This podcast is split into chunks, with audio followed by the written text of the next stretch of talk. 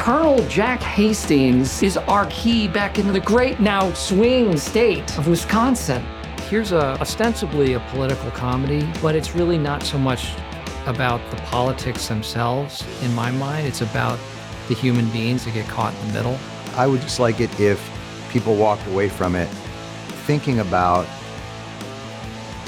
the system as a whole and, and the outcomes that we get when we allow the entire system to become sort of self-propagating. a bottle opener? That's a, no, it's just a twist. Oh, oh twist off. Yeah, yeah, yeah, yeah, yeah. I know. I know. Maybe he does need a bottle. Maybe use your, Probably. your vest. One of the strongest things about the script was that no one's safe. Everyone's being made fun of, and Democrats, Republicans, feminists, anti-feminists. Uh, it, it's it's poking fun in a really important way, in a really healthy way, to just sort of break down why the system has broken down. Steve is like, I mean, everyone knows he's a great actor. But I think what people don't know is how much of his stuff is improv because they assume, because it's so good, they assume it's just scripted.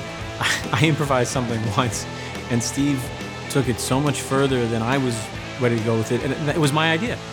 He's a genius. It's always a good day at work if you're getting to kind of, uh, you know, be thrown zingers from uh, Jon Stewart to deliver to Steve Carell. That's we. You're DC Elite. Oh, no, actually, I'm from here. That's a lie. That's a lie. No, no. yeah. That's what are you even doing? I'm from Well, that's here. always a great and Thank you spirited so much. No, hey, discussion. no.